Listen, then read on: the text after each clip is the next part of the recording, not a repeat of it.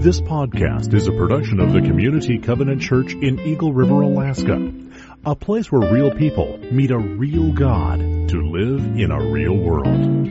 For more information, visit our website at www.communitycovenant.net. So it was way back in, I think, 2008, when at our previous church, Shiloh Covenant Church in Windsor, California, there in Sonoma County, a couple in our church, they were sharing with me that they had a daughter, and that their daughter and her husband were missionaries in Mexico. And the more I heard Peter and Barbara tell me about the ministry of their daughter and son-in-law, I was just intrigued. And they said that next time their daughter came up, would it be all right if she came to church? I said, absolutely, want everybody to come to church. But no, they said, share with us at church. I said, great, we want to hear from them. And that's when I first met Mary Johansen from Nana's House in Topeka, Mexico. It's a ministry of La Fuente Church. And it was wonderful. We hit it off right away, and we started a relationship that continues to this day in prayer and support of that ministry. And then I get to meet her husband, Dwight, who is the lead pastor there at La Fuente. And they have a dynamic ministry in Mexico of pursuing Christ and his priorities in the world. In fact, our church has sent a team down to Nana's house. We'll be sending another team next year. We support them. They have a dynamic, spirit led ministry that is changing lives. I mean, it is wonderful. And guess what? They are here with us this morning. So Dwight and Mary Jo, come on up. We can hear it for them. We are so grateful for you, for your ministry, that we are partners with you, and that we are learning from you about what it means to pursue Christ and his priorities in the world. So we've asked Mary Jo to give us an update on the ministry of Nana's House. And then I've asked Dwight just to bring an encouraging word for us this morning. So Mary Jo, would you share with us what's happening in Nana's House? First, I just want to thank you guys so much for your love and support, for sending the team down. It was awesome having the team down. They were able to spend time with the children, give them hugs, encourage them. These are fatherless children, motherless children. And so just having a team come down and show their love and just the hugs, you know, it ministers that to them immensely. It's wonderful. And then the team got to go see crocodiles and and all the fun stuff afterwards. Anyway, we started Nana's House 7 years ago. I love children. Seeing it was Ryan and Eva, right, who were up here. I love children. I passionately love children. But for me, my calling came when God showed me we need to rescue children from the streets of Topeka Nayarit. We started the church 18 years ago, and children started coming. And we had a group of children that would stand up front. Every service, all our children are standing up front because we truly believe that the priority is the children because they're our future, right? And so we had a young girl come up with about 12, 15 boys, and she was the leader of the pack. And her name is Irene. And she would give one look to those boys when they were misbehaving, and they would get right in line. And these children lived in a very, very difficult neighborhood, lots of drugs, lots of drug runners, narcos, right? And this little girl was in Walmart, and a grenade was thrown, and she had to duck for cover. And we knew we got to get this girl off the street. And I was praying, Lord, please send her to Nana's house. And she ended up being sent to Child Protective Services because she was beaten up by her brother. She had her brother grabbed her head, stuck it in water, and wanted her to deliver drugs, and she wouldn't, and she arrived at Child Protective Services completely bruised. Irene is 15 years old. She's in high school. I have 7 girls in high school. Many of those girls came to us when they were little. I have 2 girls that are in an honor system in a special high school for the advanced for smart people. I can't even say it right. For the smart people, right? These girls are going to be doctors. These girls are going to be lawyers. They're going to help me raise up and rescue more children. There are so many children on the street. I have children that were trafficked, that were sold into prostitution. I have children that were violently abused, that were, they were raped and they have tried to commit suicide. They came to us. They have a life. They have a future. Because a child without an education, a child without hugs and loves and someone saying, you can do it, you can make it. It is an intense 24/7 ministry, and that's what Christianity really is. It's like we should need to wear a helmet. We should be so excited about Jesus and the things that Jesus can do that can take the foolish things of the world like me and say, rescue these children, give them a future. And God has chosen me, the foolish thing of the world, and said, go and do it. And this is what we are doing. And it is exciting because following Jesus is so out of this world exciting. And I just hope you guys feel that. I hope you guys feel like you should wear a helmet to church, because God is gonna come down and just grab your heart. And anyway, in Nana's house, lives are being changed, they're being saved, they're being healed, and we are gonna have a future of pastors and ministers and doctors and lawyers, because we have linked hands with you guys and you guys have made this possible. God bless you guys. And we want to thank you, and we want to thank you, Pastor, and you guys have been such a blessing to us. You guys sent a lot of support to Nana's house. Thank you so much for giving, and just know that you're taking care of wonderful children. Anyway, I want to teach you something real quick about Mexico. When I say a long time ago, like I'm going to say in 1998, then you go, whoo. Okay, so in 1998, and then I say there were even coyotes back then, because you sound like a coyote, anyway. But we went to Mexico in 1998, and there were coyotes back then, and we really had prepared a lot. We talked about missions and got ready to go on the mission field, and you work, and we still didn't learn Spanish, but we really, really theorized and planned. And then when we got down there, it was like, okay, I'm a missionary. And then what in the world does a missionary do? And that's what I want to tell you today. What's the mission of the missionary? I did everything, folks. I was a clown. I still am a clown, but I was a professional clown. When we went to Mexico in 1998 with the coyote, yeah, you don't have to do it every time. Anyway, we pulled a clown trailer with puppets and, it was crazy. We've done medical outreaches. I have no medical background on it. I've done dental outreaches. They taught me how to pull teeth. I pulled hundreds of teeth in people. Oh, that's creepy. I'm telling you, man. I went to the doctor afterwards. It was like vengeance for, the pain. Incredible. But, let me see. We've done, all kinds of construction, built buildings and got land and started things. And we've done, dramas, horrible dramas. Boy, I don't know, but, we were just crazy dramas, and a mime is a horrible thing to waste. I've done that. I've done preaching in the streets, and we've gone house to house, given Bibles to everyone, given out food, servant evangelism, help people here, help people there. And one time I turned around and I thought, what's the mission? What am I supposed to be doing? And if you really think about it, what is the mission of a missionary? What is it? I know this. Jesus declared his mission. And he said it very clearly. And in fact, in Spanish, when they use the future tense, it's more of a declaration, And so he said in Matthew 16, verse 18, he said, "And you are Peter, and upon this rock I will build my church."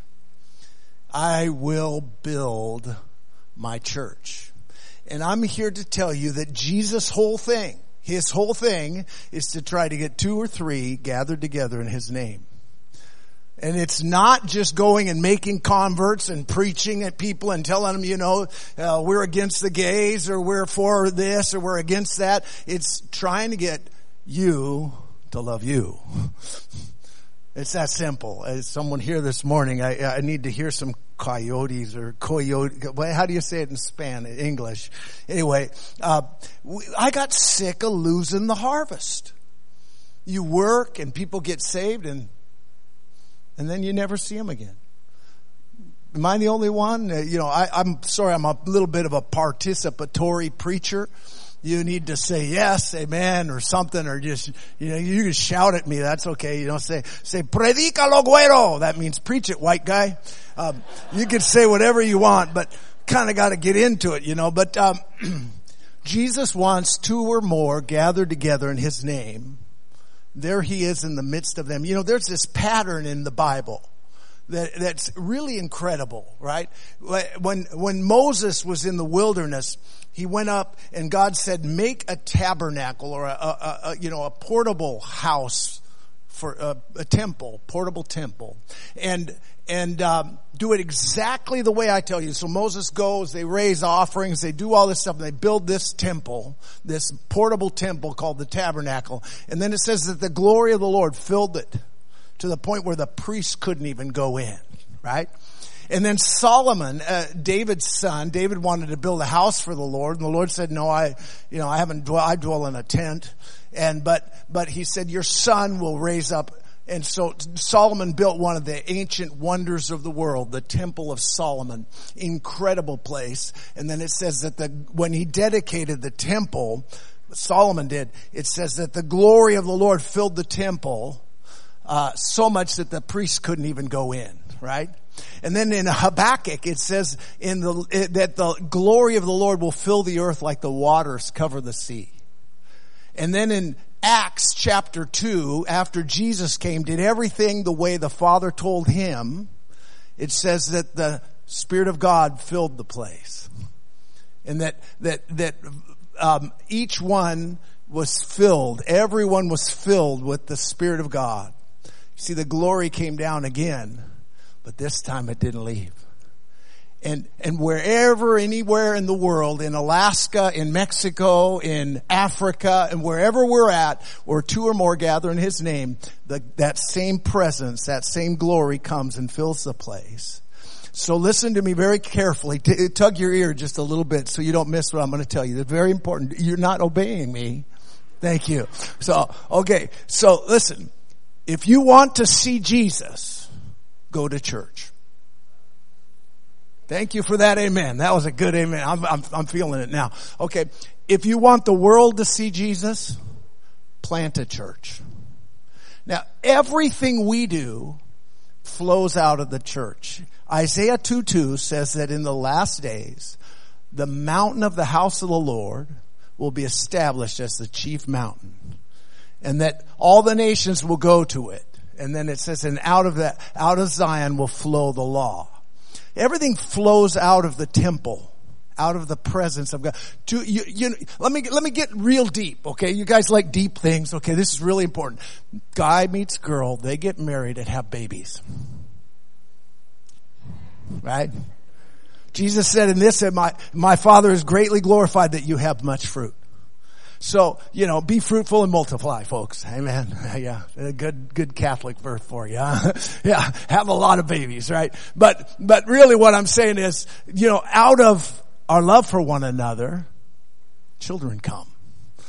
You're like, where'd this thing come from? Well, you and mom, right? Where did you come from? My son is huge beard, long beard, He's like, where did you come? I used to hold him in my arms, and now he could lift me up with one hand. And, but where did you come from? Well, we love each other. And when we love each other, there's fruit. You ever see a tree all stressed out because it just doesn't have any fruit? Just like, nothing. I'm empty. Right? Christians are all freaked out. All you got to do is love each other. There'll be fruit. Right? Abide in me and you will bear much fruit. Right? So it's a natural flow. It flows out of the house. So what happens is we get together and we go down to Mexico. We finally get a clue. This is the mission. We need to plant a church. And we go and we start fighting some of the greatest spiritual battles you can imagine. So the minute we start trying to plant a church, all hell breaks loose. And I'll tell you, I've had some things happen. Oh my goodness. We went to this one town and it had no church. 500-year-old town founded by, Jesuit missionaries back from Spain. Literally just ancient place. No Christian church ever, right? And we go and we start trying to preach the gospel, and I was doing pretty good. I was pretty proud of myself. Within about 3 months, I had about 30 young people meeting in a Catholic girl's home. And I was like, yeah, I'm the man. I'm the great white missionary. And one day I got up and I had this burning in my stomach, and I had to drive an hour and a half.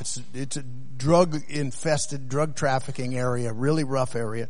I get up there.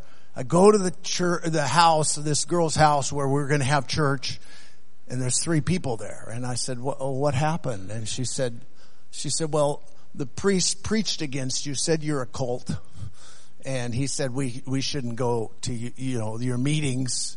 And in fact, he would you please never come back to my house? So I lost the church in one day. And when I got home, I didn't realize, but I had typhoid. So my health was wiped out in one day. And then I get a call from the main church that supported me, and they had some problems, and they said, we're probably going to have to stop sending you money. One day, I felt like Job, right? In one day.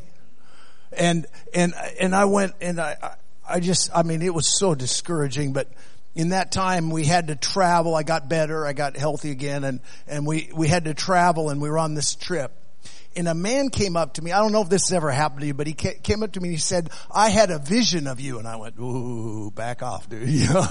Don't want no visions from you, right? But he said, I had this vision of you that you ran against a dragon with a spear, and you threw it at the spear.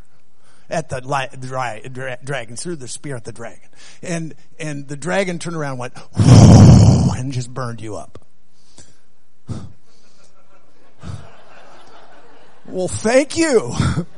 Appreciate the encouragement, right? Boy, that was great. And it burned you up. And I said, well, okay. And he said, no, that's not all. He said, then I saw you coming back, and you had an army with you. And you guys killed the dragon. And it hit me. 2 or more. I can't be the great white missionary. I can't make it on my own. Right? And so I just started. This was my strategy. I got anybody that could breathe. Right? Everybody breathing, say amen. Yeah, thank you. Yeah. Yeah, even people like you. You just get in the truck. What? We're going up to the mission church. I just threw everything, kitchen sink, get in the car, And with that, we started that church. This church, I'm telling you, they have black beetles in this town that pee on you. They actually don't. It's actually, I guess it's an acid that is that comes out of their joints and their legs. But it's an acid, and it gets on you, and it causes a blister. And then when the blister pops, it causes another blister. And I would come home after preaching, I'd have a line of blisters on my neck. Girls, they'd come in those moo-moo dresses, into Mexico, and these things would fly right through and just leave blisters around. It's just horrible. I came into town one time, I saw the bridge black with these things. And they're stink bugs too. And we just rolled over.